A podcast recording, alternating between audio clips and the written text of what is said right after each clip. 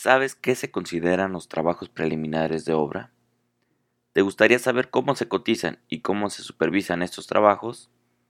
Trim Arquitectura, capítulo 34. Los trabajos preliminares de obra. You gotta grab that luche. You gotta bust that thing. Get your kicks on the street. Hola Crifikis, bienvenidos a Trignum, el podcast en el cual te daremos técnicas, tácticas y herramientas para que logres llevar a cabo el proyecto de tu vida. Ya teníamos bastante que no grabamos un podcast, eh, tuvimos bastante trabajo, vacaciones, navidad y todo eso. Espero empezar a retomar un poquito más el, el tema del podcast. Y el día de hoy vamos a empezar con una serie de podcasts en el cuales vamos a hablar sobre el proceso constructivo.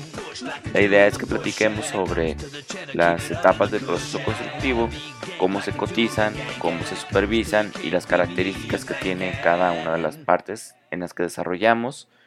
En este caso va a ser una casa habitación. Entonces, el día de hoy vamos a platicar sobre los trabajos preliminares de obra. Entonces, ¿qué son los trabajos preliminares de obra? Se puede decir que son todos los trabajos que se tienen que hacer antes de comenzar a edificar en sí el proyecto que hemos diseñado. Son trabajos preparativos, son trabajos previos, son trabajos que, no, que en sí no son parte de la construcción oficial del, del proyecto que estamos trabajando. A todo esto se le llaman los trabajos preliminares. Por ejemplo, pueden ser todos los trabajos de despalme, los tapiales, los baños, las bodegas, los planos, trámites, permisos, topografía, estudios, todo lo que sea necesario para poder llevar a cabo el proyecto.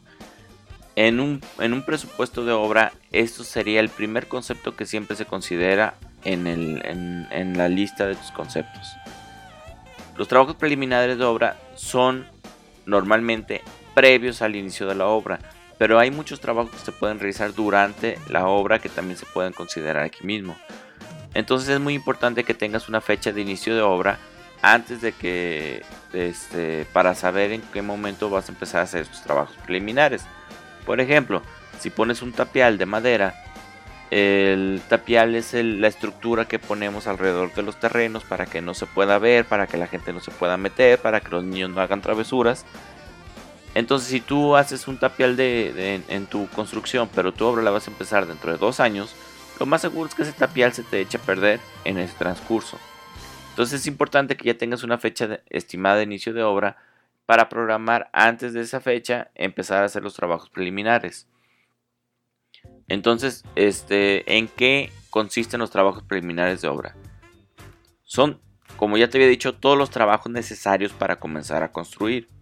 Entonces, estos trabajos pueden ser limpieza y despalme, pueden ser el trazo y nivelación, puede ser trasplante y poda de árboles de arbustos, bases y terraplenes, las demoliciones necesarias, hay veces que hay construcciones existentes en el terreno y hay que demoler. Los tapiales, como te comentaba, son las protecciones que ponemos alrededor del, terreno. Los estudios y proyectos y mecánica de suelo, que son un estudio electromecánico o electrofísico, si son topográficos, todos los estudios que, debe de llevar el terreno para ver qué es lo que necesitas, alguna cosa extra en particular que necesite tu obra, un baño, un, WC, una bodega, un almacén, una zona de, de lo que sea, o sea, todos esos trabajos que se tienen que hacer para llevar a cabo la obra, pero que en sí no forman parte de la obra, serían los, los proyectos, serían los trabajos preliminares. Entonces vamos a poner un ejemplo de cómo se, suele cotizar estos tipos de trabajos. la partida de preliminares es probablemente una de las partidas más abiertas que, podemos tener en un presupuesto porque pueden ser miles o muchas cosas que podemos meter en este, en este concepto del presupuesto de obra y no hay así como que una, una ley, una, algo que te marque exactamente qué es lo que debe llevar, a qué no lo que debe llevar. Y cada proyecto es muy diferente. Entonces se, debe de analizar punto por punto cada cosa que vas a cotizar para hacer un análisis de precio específico de cada uno de los trabajos que vas a hacer. Entonces, en este ejercicio vamos a tomar este, algo que es lo más común, que sería, por ejemplo, la limpieza y el, y el despalme del terreno. El trabajo de limpieza y despalme del terreno en sí es que los terrenos en la parte superficial tienen una capa vegetal. Esta capa vegetal suele producir plantas, hierba y es un, material que no nos sirve para la construcción. Entonces, antes de iniciar a construir, nosotros quitamos toda esa capa vegetal para que después no tengamos problemas de que se nos contaminen los materiales. Entonces, en sí el trabajo a realizar es con un trabajador, un peón normalmente, no ocupas una mano de obra muy especializada, que llegue y que, levante toda la capa superficial, que quite el zacate, el pasto, las hierbas y todo lo que no, lo que no sea contaminante del terreno. Entonces tú lo único que necesitas es un trabajador con su herramienta. Ojo, siempre se debe de considerar el desgaste de la herramienta. Entonces, este, para que muchas dicen, ah, pero ¿cuánto, ¿cuánto se me puede desgastar una pala, una carretilla? Aunque no lo creas en el transcurso de una obra, te puedes llevar muchas palas y muchas carretillas que si no las cobraste, tú las estás regalando. Entonces, hay que tener mucho cuidado con eso. Entonces, vamos a, según los, los cálculos más comunes que se suelen utilizar para el tiempo que se tarda un peón en realizar un despalme, tenemos considerado que, va a realizar unos 16 metros cuadrados de despalme por jornal. Acuérdate que el jornal es el día de trabajo, así se le considera. Y lo único que va a necesitar es la herramienta menor y va a tener un desgaste de 3% por metro cuadrado. ¿Qué significa esto? Que cuando cumplas el 100% de este, del desgaste, pues vas a tener que reemplazarlo por uno nuevo.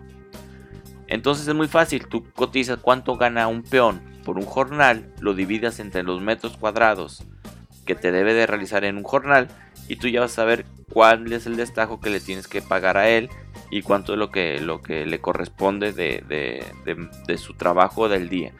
Si tu terreno este, tiene 8 metros cuadrados, entonces pues vas a pagar nada más medio jornal. Si el jornal está en 80 pesos, pues le vas a pagar 40 pesos por ese trabajo. Entonces eh, eh, hay que ver, o si son 50 metros cuadrados, pues entonces vas a tener que, ver, ¿sabes que Pues un peón me da este, 16 metros cuadrados, son como 3, 3 días y medio más o menos lo que se va a llevar, entonces me va a costar tanto. Si se fijan en nuestra página de, internet en trignum.com, digo trignum.mx, diagonal arquitectura, en el blog, en la entrada de este, de este, este, de este podcast que estamos hablando, vas a encontrar nosotros ya te hicimos, o sea, hicimos unas tablitas en donde te, marcamos cómo debería ser tu análisis de precio unitario para este tipo de trabajo. Claro que puede haber alguna cosa especial, a lo mejor en tu limpieza y despalma y piedra y a lo mejor la piedra pues se tarda más en, en agarrarla, en desplazarla. Cada, cada obra es, es muy particular. Entonces, con, esta tablita más o menos vas a poder sacar el estimado de cuánto debe de ganar esta persona el día y cuánto te va a costar el metro cuadrado de despalme y limpieza. El trazo y nivelación. En, el caso del trazo y la nivelación, es un poquito más complejo porque tienes más gente involucrada, más equipo involucrado y más materiales involucrados, pero no deja de ser lo mismo. Tienes que analizar cuánto es lo que rinde en cuestión de trabajo un topógrafo y un ayudante de topógrafo. Este, sacas cuánto es lo que se le debe de pagar a cada uno de acuerdo a... Nosotros no nos inventamos los precios, es muy importante que lo tengas en cuenta. En tu ciudad deben de existir sindicatos. El sindicato de trabajadores de la construcción, la cámara de la industria de la construcción. Existen muchas, muchos este, organismos que se encargan de regular esto para que evitar la sobreexplotación de los trabajadores. Entonces, tú puedes ir a cualquiera de ellos y, solicitar, oye, ¿sabes que necesito una lista de precios de los trabajadores actualizado a la fecha? Y te van a dar unas hojas donde dice, el ayudante de topógrafo gana tanto por jornal. Inclusive hay unos que, que te especifican por cada trabajo. La limpieza y el despalme cuesta tanto por tanto. Este, el, pegar muro se debe de pagar en tanto si es capuchino, si es de sogo, si es de, de, este, de tesón. Entonces tú ya, con base a esas listas, lo único que tienes que hacer es vaciar la información que le corresponde y puedes sacar los precios este, unitarios de cada uno de los trabajos. Entonces en el caso del trazo y la nivelación, en primero, eh, en cuestión de materiales, pues tú necesitas cal para marcar los trazos, necesitas duela de pino para hacer estacas, necesitas hilo de cáñamo para marcar tus, tirones de hilo y necesitas varillas también como estacas para, para fijarlos. En la parte de la mano de obra tenemos que el topógrafo y el ayudante de, topógrafo nos deben de poder trazar hasta 800 metros cuadrados en un jornal de trabajo. Como te comentaba, saca cuánto gana en un jornal, checa cuánto mide tu terreno y puedes sacar un costo de cuánto te debe de costar. También es importante pensar que si es un terreno de 400 metros cuadrados, pues el topógrafo te va a querer cobrar un poco más porque en teoría él va a perder medio día en desplazarse, en llegar, en trabajar, en trazarte y hacer todo, que como si fuera, que si hubiera hecho este, un trabajo de 800 metros cuadrados. Hay que considerar también ese tipo de cosas. En el apartado de equipo ahora tenemos la estación de topografía que, que en este caso se renta, se puede decir que se renta por hora. Normalmente el topógrafo tiene su equipo, pero él te cobra el uso del equipo. Entonces también hay que considerar eso, hay que considerar el desgaste del equipo. igual que la vez pasada que te comentaba, la herramienta menor, aunque es una pala, un pico, un martillo y un mazo, tú lo tienes que comprar y es algo que se debe de cobrar. Y también otro concepto que, que este, hay, hay un concepto un poquito especial que se manejan ya como trabajos hechos. Por ejemplo, en este caso sería como concreto hecho en obra para hacer alguna especie de dados para fijar un poquito mejor las cosas. El concreto hecho en obra es, es un eh, sería se puede hacer un análisis en particular únicamente del concreto hecho en obra. ¿Por qué? Porque también lleva mano de obra, lleva materiales, lleva la revolvedora, lleva la grava, la arena, el agua, todo, o sea, es un concepto en particular, pero en el caso del concreto, que es un material muy común, tú puedes hacer una ficha especial y utilizar esa misma ficha de concreto para todas las, este, las veces que lo ocupes en tu presupuesto sin necesidad de andar haciendo una ficha especial por cada uno de los conceptos. Entonces, por último, eh, vamos a ver otro, otro que es un poquito característico, que sería el tapial. El tapial, como te comentaba, es con lo que cubrimos nuestro terreno, es lo que tenemos alrededor. Entonces, el tapial puede ser, mm, muchas personas lo, metemos en algunos fraccionamientos, te piden que sea con, con metas barrotes de madera y que le pongas este malla sombra. En otro tipo de proyectos, en otro tipo de fraccionamientos o más especiales te piden que metas madera de AAA para que no tengas nada de vista y que sea un poquito más duradero. En el caso de este vamos a, suponer que es el de madera de AAA. Entonces, ¿tú qué necesitas para armar tu, tu tapial? Necesitas duela de pino, este, para hacerlo los, este, para darle forma o para que agarre el marco de tu, de tu tapial. Necesitamos barrotes como postes para que se sostenga. Necesitamos polines de pino también un poquito más, este, más resistentes para poder, este, para que nos dé mejor soporte. Necesitamos este, clavos de 2 pulgadas a de 4 pulgadas. Necesitamos la madera de AAA que no, tiene que ser de primera, puede ser este de, segunda, de tercera, lo más barato que consigues. El chiste nada más es que cubra la vista. Necesitamos un carpintero con su ayudante, necesitamos herramienta y necesitamos el equipo de seguridad. Entonces aquí es un poquito más difícil porque en ningún lugar te van a decir, ah, bueno, un trabajador te pone un tapial en tres días, o en un día, o en tres horas. Entonces, ¿cómo vas a sacar el costo de la mano de obra por jornal? Pues muy fácil, o sea, tú puedes decir, sabes que pues un carpintero con su ayudante gana este, no sé, 300 pesos, 400 pesos o 500 pesos el día.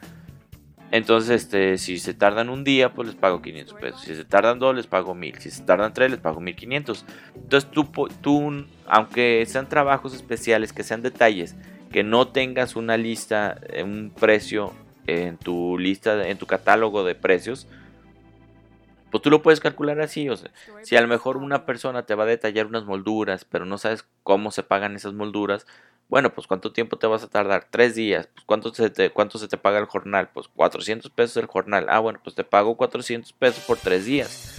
Y así tú puedes sacar cualquier precio unitario y puedes sacar cualquier destajo que tú necesites. Entonces, este, estas, estas fichas, estos estas análisis de precios unitarios, te los dejo en la página de internet para que los puedas descargar. Son unas tablitas grises que, están padres de formato para que las veas. Entonces ahora vamos al, siguiente punto. Ya, ya vimos qué son, ya vimos cómo se, se cotizan, cómo se cobran. Ahora, ¿cómo vamos a supervisar los trabajos de obra? Aquí yo intento normalmente tener un checklist de cada proceso de obra en el cual este, yo voy revisando cada parte porque muchas veces no, no podemos llegar, podemos revisar y luego este, hay un momento en el que si tienes muchas, muchos trabajo, muchas viviendas, se te pueden pasar algunas cosas que normalmente no se te deberían de pasar. No hay que dejarle todo la memoria, hay que, hay que intentar ayudarle un poquito a la memoria y este para poder este pues, tener el mayor control posible. También no siempre tú vas a revisar todo, Ahí, eh, vas a tener que empezar a derogar cosas a personas que a lo mejor tienen menos experiencia que tú. Entonces tú tienes que darles todas las herramientas para que esas personas puedan revisar lo que sea. A lo mejor el maestro de obra, oye, ¿sabes qué, maestro de obra? Y te va a estar lista, quiero que me revises que esté todo esto listo. Y tú ya puedes llegar y revisar nada más que, en realidad lo hayan hecho. O sea, tienes que apoyarte de mucha gente en esto de la construcción. Entonces, eh, te hice, digo, yo hice una lista de, este, de comprobación de cosas que debes de tener para considerar en los trabajos preliminares entonces ahí, ahí te va. Eh, número uno, si tiene licencia de construcción. Si no tiene licencia de construcción, probablemente te toca tramitarla. Entonces es algo que tú debes de cobrar en preliminares. Eh, que si tienes el proyecto con la definición necesaria para poder ejecutar la obra. Este es otro punto interesante porque muchas veces te llegan con unos, unos planitos en servilletas que no te sirven para trabajar. Entonces tú tienes que realizar los planos y los proyectos necesarios para poder llevar a cabo la obra. Entonces, si tienes el proyecto con la este eso también entra en los trabajos preliminares, porque son previos a la obra.